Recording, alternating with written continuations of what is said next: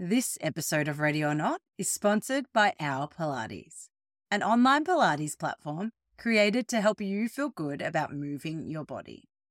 Designed by physiotherapist and new mum Han McKim, the pre and postnatal classes focus on all areas that mums and mums to be need most. Han filmed these classes throughout her own pregnancy so that she can help strengthen, lengthen, and support you through yours. As a special offer to listeners of Ready or Not, our Pilates founders Brooke Hogan and Han McKim are offering 14 days free of charge to help you kickstart your Pilates routine. Simply use the coupon Ready or Not when you sign up to redeem this offer.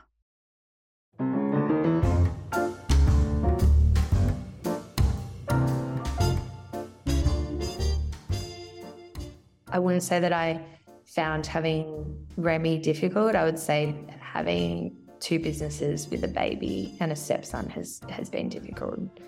Really struggled with um, with my identity and what's left of me and who I am now, but I'm working on it. Tapping the bouncer with my foot at the same time, and then I've got a phone call here, I've got an email here, and it's great to have breastfeeding in your tool belt, but it's not the be all and end all. And what we're trying to do in our messaging is to know that there's more than one way to feed your baby and to parent. Phoebe Simmonds is the co founder of The Memo and the founder of The Blow. She's worked for some of the biggest beauty brands in the world, has lived in London, Singapore, and Sydney, and now works and lives in Melbourne with her partner Shaun, Shaun's son Tyler, and their son Remy. Shaun tragically lost his former partner, Tyler's mother, many years before he and Phoebe came to be, so her introduction to parenting is quite unique. Phoebe's pregnancy was also not without its stressors, with the diagnosis of cervical insufficiency, a condition in which the cervix opens too early and therefore runs a risk of a preterm birth. I love Phoebe's positive attitude to life and to work, and the way she uses the term paid work. Because as we all know, you might not get paid to parent, but you definitely work. Here, we talk launching her two businesses, navigating becoming a parent figure early in a relationship, the challenge of remaining present, and why she wants to see less of an emphasis placed on breastfeeding. I'm Lucinda, this is Ready or Not, and here is the optimistic and outstanding Phoebe Simmonds. Phoebe, thank you so much for being on the show. Just before we started recording, I said you've ticked both boxes. You've had huge professional and personal experiences. Can you please start by just introducing yourself and your family?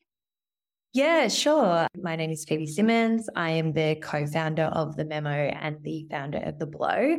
I live in Melbourne with my fiance Shaun and um, Shaun's son Tyler and our son Remy. So, as you said, you are the founder of two businesses. But before they came to be, what did career life look like for Phoebe in the lead up to these big businesses opening?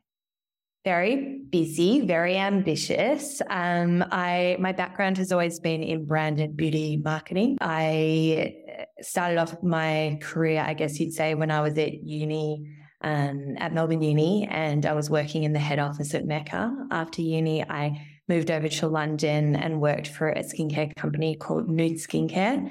And that was two years into my time there. It was acquired by LVMH, which is Louis Vuitton Moet Hennessy.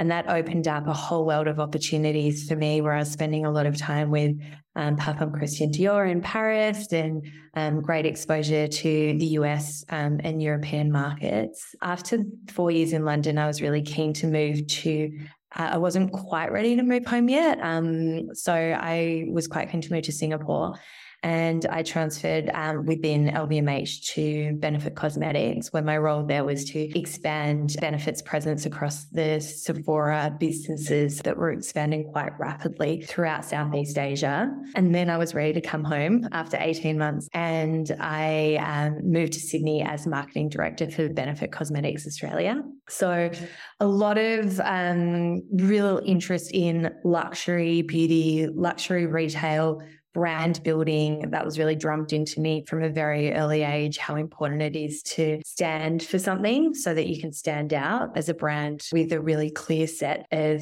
DNA, values, and positioning in the market. So, my passion and my purpose is to create brands that really mean something to women. Um, and that's been kind of the driving force of my decisions to open my businesses. So then in 2018, after these huge experiences overseas and then in Sydney, you opened the blow. Can you tell us a bit about opening and starting that business? Sure. Um, so when I was with Benefit, I travel a lot to the US and I would see that a lot of North American women in professional careers were turning to blow dryers weekly or twice weekly to feel more polished and powerful.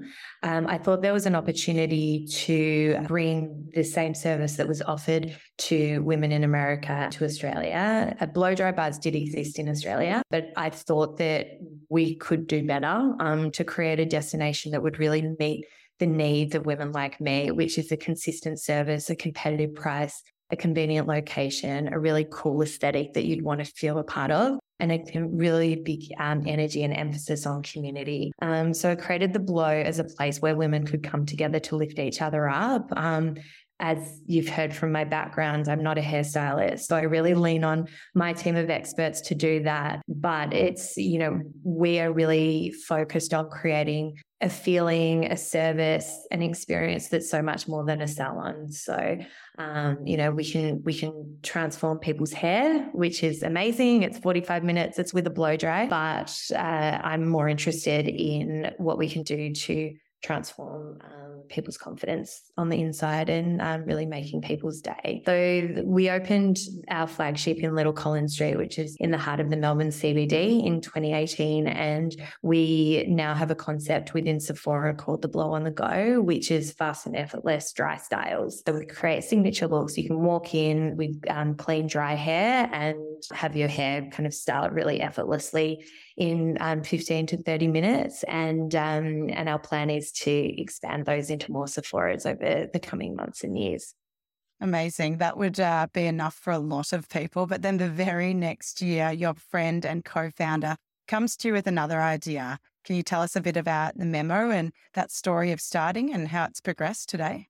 Yes, of course. Um, so I actually I had no understanding um, with of the baby industry. I was single at the time that Kate came to me with her own experience. So it was actually a very simple yes um, when I started to look into it. So Kate, when she came to me with her idea for the memo, was um, on her maternity leave with her second child. Both times she had become was so excited when she became pregnant but her experience at big box baby retail left her with a lot of questions and not a lot of answers. You know, she'd she'd run into one of those stores and there were just so many options. And she thought that there was an opportunity to create a destination um, of really curated products, none of the crap, none of the clutter, just the things that women, um, parents, would actually need. The way that she was able to curate the list was she knew that from her own experience, a lot of her friends and herself included had shared around a list. So there was a list from her friends who were like, get this product, don't worry about this one, borrow this from me. You're going to need six of this. This is absolutely the best. Use this when you're traveling. Like lots of tips and tricks, but you know, none of the BS. It was very clear cut and direct. And um, obviously, she could trust her friends who had been there and done that. And, you know, there, there wasn't that feeling in the industry that you could trust the industry mm. because there was a lot of crap being sold to you that you didn't actually need. So she had the idea, she came to me and we kind of went from there. So her her real focus was curation and finding the products that were worth the hype. Um, you know, cutting out the ones that weren't and and bringing on board the ones that you really actually needed to feel more confident and prepared in the lead up to your child's birth. And that was really important to us, that curation and having it all in one space. Because when she was, you know, she was looking through the list that she had originally been given from her friend, she was having to buy them from a lot of different mm. places. So we wanted to create a place that sold only the best and brightest brands for pregnancy, postpartum, and parenting that curated edit of only the essentials with options that cater for price and lifestyle and taste, that feel good experience that would remove the clutter and the judgment and the soapboxing and the assumed knowledge that um, she felt. And I definitely felt when I looked into it was way too prevalent in the baby industry. And yeah, it was really easy for me. I, you know, she pitched the idea, and you know, both of us had only ever worked really in beauty, a little bit of She'd done a little bit of fashion as well. and she was a brand buyer for Mecca and David Jones and Myer before she went on maternity leave. And when I started looking into the industry, I was really shocked. It, it felt really outdated. There was a lot of heavy discounting. The language was incredibly juvenile. It didn't speak to me at all as what I would say is a professional, sophisticated woman who's used to expecting a certain level of brand emotion and um, service experience. There was way too much choice and not a lot of catering to the actual customer, considering who we actually are and what we actually need. I thought there was an opportunity to create a brand that would be a destination for parents, a place for inspiration, connection, and education that would help them feel really good about this time in their lives rather than overwhelmed and confused. So essentially, we just thought the parents deserved better and we set out to, to deliver it. It definitely sort of aligns with the excitement that you should feel when you're going through those motions too, rather than going onto these really uninspiring websites and, as you say, clicking one link here and one link there and wondering yeah. where, where everything's going to arrive and when, etc. So I think you nailed it. I've already told you how much I love the memo. You then went on to add a brick and mortar store for the first time last year, about six months ago. Can you tell us a bit about that and any future plans around that? Yeah, definitely. We always wanted to do bricks and mortar, but it was just a um, it was just a matter of when and resources. And we've always been hugely ambitious because we believe that we are serving a really big need for parents in Australia. It's just being able to reach them. So we opened the e-commerce store in October 2019 and just a few months later COVID happened and online shopping saw huge growth. And we were able to really double down in those first two years and learn a lot about our customer and expand our product range. So I think when we started, we had about 90 brands and we now are at around 200. Wow. Um, that would have been such an interesting time for market research too. Yes. Yeah. And like, for example, you know, gift registries we knew were really big opportunities for us. Um, but baby showers weren't happening in some mm. states, you know, and the, but there was still a need to, you know, make that time special for yourself and, you know, for your friends to be involved. So online delivery was obviously um, really important there. And, you know, it really emphasize those essentials and, and I guess a lot of research that people were doing um, and wanting to make the right decisions and be really informed as they went into this time. Last, yeah, three years, we've had lots of lessons, lots of challenges in growth. We started off doing everything ourselves in a tiny um, little warehouse and um, we've moved warehouses four or five times. I can't even keep track. Oh, wow. five, five times. And, you know, we've, we've learned there's areas of the business where we're not experts and where we need to lean on the experts and build our team out with those leaders. And we now have around 25 staff and we hope to be able to roll out more stores over the next 18 months. So we're obviously looking at Sydney, um, another in Melbourne, Brisbane, the world, who knows, wherever you want us, basically, we'll, um, we'll go where you guys are. So then you, I guess, become a mother figure before becoming a mother yourself. Can you tell us a bit about that experience of mothering Shaun's son? Yeah, sure. So um, I met Shaun in April 2020. Um, so just as COVID had started, and at that time, Shaun had a three and a half year old son named Tyler. Tyler's now um, almost six. When when we met, Shaun had been single parenting Tyler for three years. Um, Tyler's just under three years. And Tyler's mum, Sam, passed away when Tyler was seven months old. Meeting Shaun or being with Shaun met, meant that I stepped into the role of eventually step parent, I guess. And it was great. Like it's such a privilege. Um, it made things a lot more interesting and fun. Um, and yeah, it's it's been an incredible experience and one that I don't take for granted. Um, it started off pretty hard, I guess, just with who's got whose place. Um, but you know, and you know, big toddler feelings at three and a half. You know, with as with everything, it, it takes time. And um, and now, now that I had given birth to Remy um, in May 2022. Um, so he's almost eight months old, and seeing our family be able to come together like that, it's really kind of completed that unit. And seeing Tyler be um, an older brother. And, you know, Shaun didn't think that he would have the opportunity to have another child or, or be this, um, be this family. And I definitely um, didn't know where my life was going to be as a single person at the start of COVID. Um, so yeah, it's been, it's been uh, an amazing experience. Very lucky. I can imagine a very special journey with a lot of feelings and a lot of mo- emotions. So mm-hmm. that's so nice that you've all been able to come together. So then, as you say, you gave birth to Remy last year. When you're starting to talk about becoming pregnant, how do you feel about that career wise? You've opened this business, it's in, I guess, like a hyper growth and learning stage. How do you feel about getting pregnant and thinking about stepping back for maternity leave? I didn't I hadn't, I mean, I did have to step back, I guess, physically, but um, with running my own business or two businesses and with teams that rely on you, you can't really switch off ever. Um, I felt very comfortable doing it because I have amazing teams. You know, Kate's an incredibly supportive business partner. And this was always something that I wanted. And, you know, even though I'm a uh, would say I'm an ambitious person, I'm a driven person. At the end of the day, it's very important to me that I prioritize things that are that are going to be there forever and obviously family is one of those things. So um, and it just has brought so much joy. But yes it's very very hard to have a business and a baby. It's very very hard to have two businesses and a baby and i find it very very hard to have two businesses a baby and a stepson. You can't compartmentalize. That's that's one thing that I've found really hard. There's never been a switch off when you're trying to.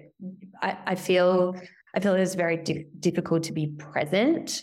Like I'm always doing one thing, thinking of the next, and and I think as well having one foot in my old life and one foot out of it, where I'm used to running at a million miles an hour, and now I just can't. Um, and so, yeah, it's it's it's taken a huge amount of adjustment, surrender, or understanding that. I wouldn't say I'm definitely there yet, but I know where I need to be, um, and I'm kind of on that path. And I think I just have to be patient, not be too hard on myself, and just try and do what I can. It's it's been tough. I wouldn't say I've I've had a Remy's been a pretty good baby. He's had to just get on with it and just come with me wherever, um, at least for the first couple of months. And so I wouldn't say that the baby thing's hard, particularly because I had Shaun who had already been there and done that. So I didn't suffer mm. from like a mm. crisis of confidence that I think a lot, understandably, a lot of new parents feel where they're like Googling and what about this? And what about this? Like Shaun,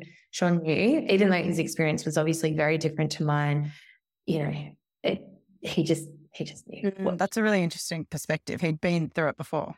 Mm, exactly, and so um, it's I didn't I wouldn't say that I found having Remy difficult. I would say having two businesses with a baby and a stepson has has been difficult, and particularly on my identity. Like I really lost myself. I had eh, you know breastfeeding it just takes so much out of you and so much um, yeah, I was talking to Christina from Golden Bump yesterday, and you know that placenta when it comes out of you, it's huge. It's like a mm. like it leaves this this empty space that has been filled for around nine months, and and then that's gone, and it takes a long time to fill that back up again. So yeah, it's a huge assault on the body, and obviously all the hormones in your mind, and yeah, so I really struggled with um with my identity and what's left of me and who I am now, but I'm working on it.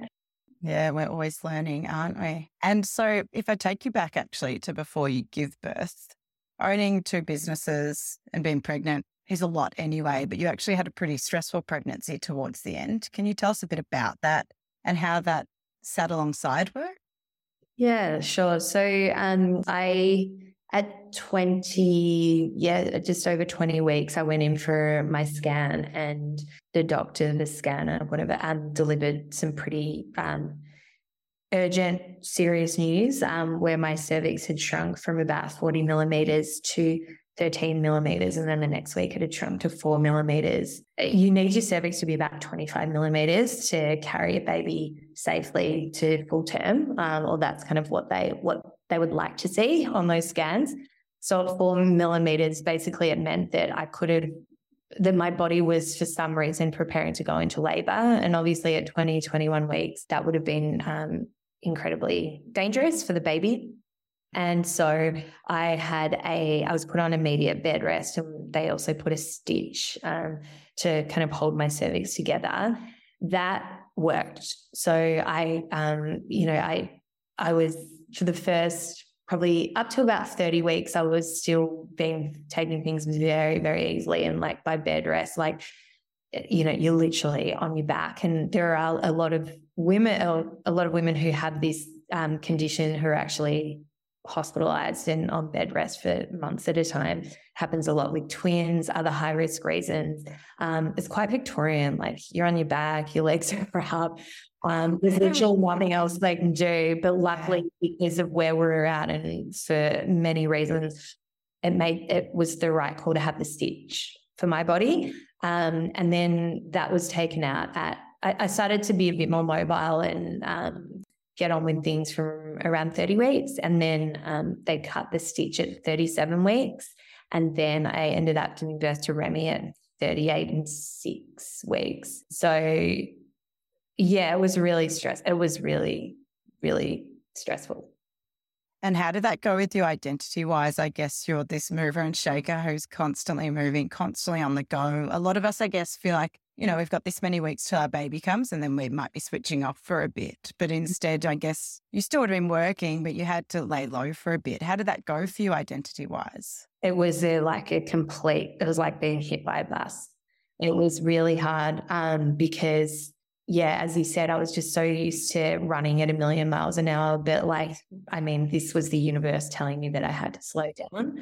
Um, and so I had to just take that. And, you know, it was, I felt guilty, like that, you know, the rest of my team were having to forge on and like as if I was being lazy and lying on my back all day. Um, you know, mentally, I was really worried that I was going to struggle because I rely on exercise for endorphins and I wasn't able to do that. Um, I was like, oh my God, am I going to get blood clots? Like just all of those kind of things. Like the first time, like mum and I went for a walk around the block, like it was like, oh my God, you know, it's ridiculous. It's just, it was full on. Um, so full on. Yeah, but we just adapted and you're flexible and you know it's not forever. And, you know, boohoo, everyone has their thing. And that was mine. Um, how lucky that I was able to um, conceive and have a baby at all. So, yeah, it was just, I guess, a little bit. You know, my sister gave me really good advice. She was, and I think this plays into this narrative that we see online that I'm really keen to talk to with the memo is you think from looking at Instagram that there's such a thing as a perfect pregnancy.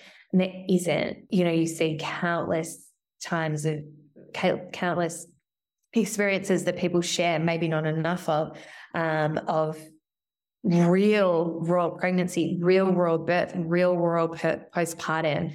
It is not someone standing with an open row in a field of flowers, holding their bump, you know, a golden hour. Like it's not. Um, so my that would actually be really hard to organize. Oh, yeah. yeah. And you know, my sister said, um, you know, you you think that there's such a thing as this perfect pregnancy, but the whole point of being pregnant is to have a baby. I'm like, yeah. She's like, you're right. have your baby. Don't worry about the pregnancy um, you know, not everything has to be a good a good experience to be mm. the right experience, I guess. I guess you also probably learned a lot of things a little bit earlier because I think, you know, being a new mum brings up so much. So you just learned all these extra learnings earlier about surrendering and giving in. So that was a huge experience for you. So then if I take you to having Remy, what was your structure set up in terms of being a business owner and taking maternity leave or how did you work that, I guess? Um, I don't know. Um, so I, I, I had always planned to come back to paid work three months in. And so I did do that. Before that, I was, uh, you know, I probably had a couple of weeks of, you know, no emails and just time at home. Um, but then I started to get out and about a little bit more and catch up with meetings and just kind of check in on certain things that I could be useful for. And then, yeah, so I've been back to work for a while now, or paid work for a while now. Um, with the memo, I do three contracted days, and then you know I do one to two days on the blow, depending on on the week, and just kind of do what I can. And I have a really great support network around me. Um, we have someone who comes and cares for our family two days a week, and then Remy will go into daycare um, for two days from next month. So when he's around eight, eight and a half months. Um, so yeah, it's that that I think will free me up a little bit more because working, trying to work and trying to care, particularly as he's growing and being more like, you know, mum, mum, mum, mum, mum, and, you know, rolling and um, he's not just sleeping through the day. It's much harder. And um, I find it quite difficult and frustrating, to be honest. Mm.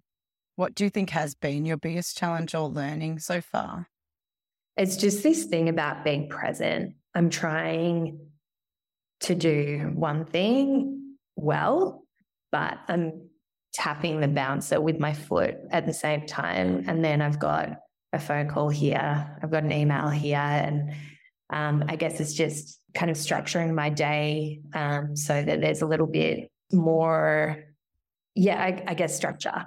And if I have to work a little bit at night, then I have to work a little bit at night. And luckily, I've got a team who are very supportive and adaptable and flexible. And, you know, I really tried to empower them to be a lot more autonomous um, and delegate as much as I could, which is always a good thing for everyone's growth. But there's still things when you run your own business that people are to going to need you for, and um, and so I'm just just trying to be there for that. And how are you feeling about starting daycare next month? Does it bring up emotions for you? Are you excited? Are you both? Oh, yeah, no, I'm fine. It's just part of it, right? It's good. I mean, Tyler was in daycare from, I think, three, was it three days, three or four days um, from about six months. I think it's really great. It'll mean that they're a lot, they're socialized there's only so many rattles I can shake at Remy. Like I think that the educators will be able to really um, evolve his his experience a lot more and and make him. I think they'll help grow him um, in ways that I would never have the creativity or the patience to do. So no, I think it's it's this whole thing about a village, and you know, it's just about when I come home, it's making the most of my time with him. I'm still breastfeeding a couple of times a day. So we've got that that bond still, but I don't know how much longer that will last. I think we'll probably ease that off soon. That's a great outlook. We're at a very um, similar stage to Ray is starting daycare next month, and I'm slowly starting to drop feeds now. But I love that outlook because I'm quite excited for daycare too. But I'm like, am I just going to fall into a heap when he goes on day one? Hopefully not. But you might, but you might, and that's okay. like that's supernatural. Like I'm sure that that's a very common experience, and maybe I will too. But that's that's an emotion and then we move on like what's the other option to not do it um so yeah no it's i think it's really good and yeah. i love that outlook i'm gonna have you in my ears as i'm driving to daycare I reckon maybe literally through this podcast but otherwise i'm going to channel that energy you drive out of daycare with like all by myself by Celine Dion. right. or maybe Freedom by George Michael. I don't know. Yes. Like, I'll have them both ready in a daycare place. Yeah. I'll let you know how it goes. Um, you're obviously very passionate about supporting women, supporting families, just as a person, but also through the work that you do. If you could solve one problem for families and working mothers today, or if you could reduce the challenges somewhat, what would be the way you'd go about that? There's an obvious, there's two quite obvious ones for me. I think less emphasis on breastfeeding and and pressure on um, women to to deliver that. I think it's you know one thing that we're seeing so much in our community is how the feelings that come with being able to with not being able to breastfeed and and why that's the case. Um, I think it's completely um, gendered and unfair. And it's great to have breastfeeding in your tool belt, but it's not the be all and end all. And I hope that women, uh, you know, in time, you know, and what we're trying to do in our messaging is to know that there's more than one way to feed your baby and to parent. And we're here to support you through um, any of your decisions. Um, you've got to do what's right for you um, just as much as what's right for the baby. And then you know, a big personal one for me is um, sharing the mental load. And I think more, um, and I'm going to use the word men in, um, you know, in hetero relationships, men taking more responsibility and input in preparing for life with a newborn and actually understanding the complexities of particularly postpartum but perhaps if it was to start in pregnancy and then birth, it might be easier. You know, even with me, who has a partner who was a single parent for three years, and so probably knows a bit more about it um, than most, I would still say that there have been times when you know I've felt very alone and um, not able to express how it's hard. Mm-hmm. Um, and I think just even just just typical patriarchy things like who's the one, particularly if you're taking, if you're, if you're doing unpaid leave, unpaid work at home because you're home and they're back at work. Meanwhile, my partner was back at work in eight days. He owns his own business too. Like that was hard. Um, but if you're home, then it's expected that you're also taking on a lot of domestic duties and the mental load around the one doing the daycare visits and doing the shopping and buying the birthday presents. And the thing is that that can carry on for months and years um, if you're not able to communicate or strike the right balance with your partner. Um, and I think it's something that I personally have really struggled with. And I think it's quite common um, for a lot of new mums. What you said about breastfeeding is actually really interesting too, because I've been thinking a lot about how, firstly, maternity leave or parental leave, but usually maternity leave in hetero relationships is angled towards letting the woman stay at home. But then also breastfeeding attaches you to the baby, but it also brings so much. Like, then if I'm breastfeeding and we're going out, I'm the designated driver. And it's all these little things that add up. And you're like, this is all falling on me. And the baby's with me because, yes, I do want to breastfeed at the moment, but then he's attached to me and I can only mm. give him to the dad for, say, now it's more like four hours at a time. But it's huge and it, it brings in so much that is really hard to explain. So I love the way you put that. That's really important advice, I think. My last question before we move on to our follower questions. If you could give one piece of advice to mm. a pregnant person who also owns a business about that sort of balance between parenting and career, what would your advice be?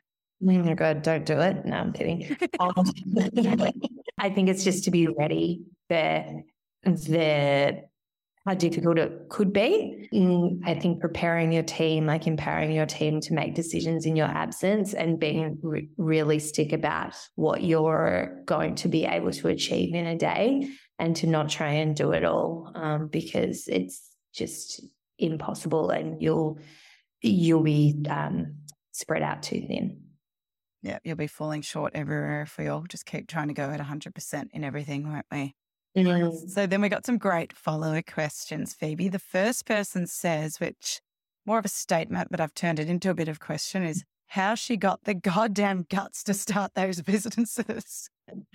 Oh, look, I mean, why not, right? Life is for yes people. It just makes it so much more interesting if you um if you go for it. For me, I've never really worried about the nitty gritty. I'm not a details person. So you can do all the spreadsheets and business plans in the world, but you can never prepare for those macro or those micro conditions that will affect your success. Like, who would have known that COVID was going to happen? Mm. Or or the rise in interest rates over the last few months that impacts retail. I think at the end of the day, if you're an instinctive person um, and you're guided by that, and if it feels right, it probably is, and you'll figure everything else out along the way. There's never going to be answers all tied up in a nice bow at the start of the journey. You just got to go for it and, and learn and stumble your way through.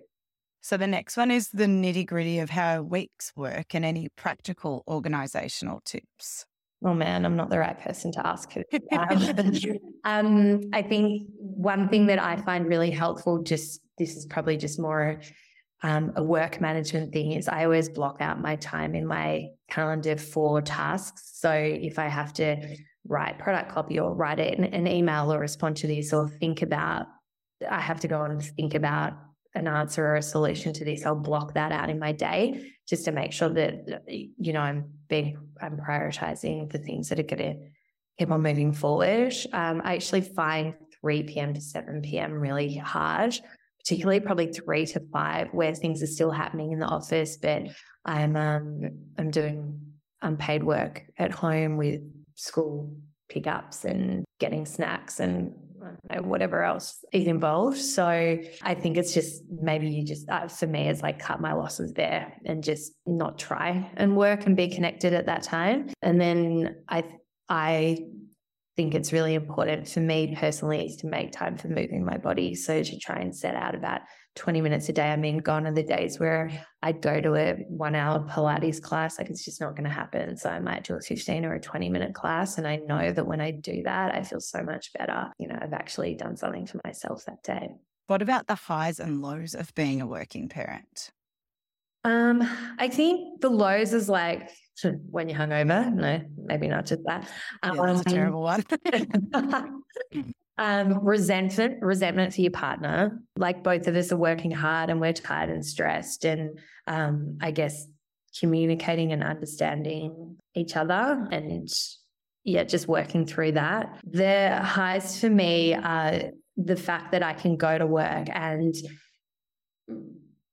really um, be myself and um, know that success isn't just about your family, it's about yourself and your passion and purpose. So it's not just about being one thing, it's about being a million little things. Um, so I really, even though I've kind of explained how I find it hard, I still think it's worthwhile um, because it's always been something that makes me really happy um, connecting with people and coming to work to do things that I believe are important and to celebrate successes and to have great banter and yeah feel like you're doing something um, beyond just your family so that that's that's for me personally um, as someone who's always worked because I'm about three quarters of the way into maternity leave, I actually think about sort of walking through the office doors again, and it does excite me. In the early days, it daunted me, but now I'm like, oh, I can just walk down and get a coffee with my workmates. How amazing yeah. is that going to feel? Yeah,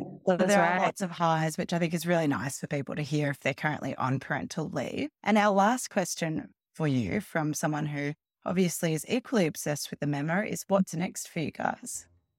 Oh, um, what's not next? Um, education is a really big one. So we're really leaning into that arm of the business this year and helping you understand pregnancy, postpartum, and parenting even more with experts, pers- uh, more personalized experiences that are targeted to you and where you're at as a parent, and more stores. Um, I guess. And I guess the question back to you is like, what what would you like to see? DM us and tell us. Yeah, we'd love to know and um, keep on, yeah, pushing further and disrupting the industry and doing more for you. It's important.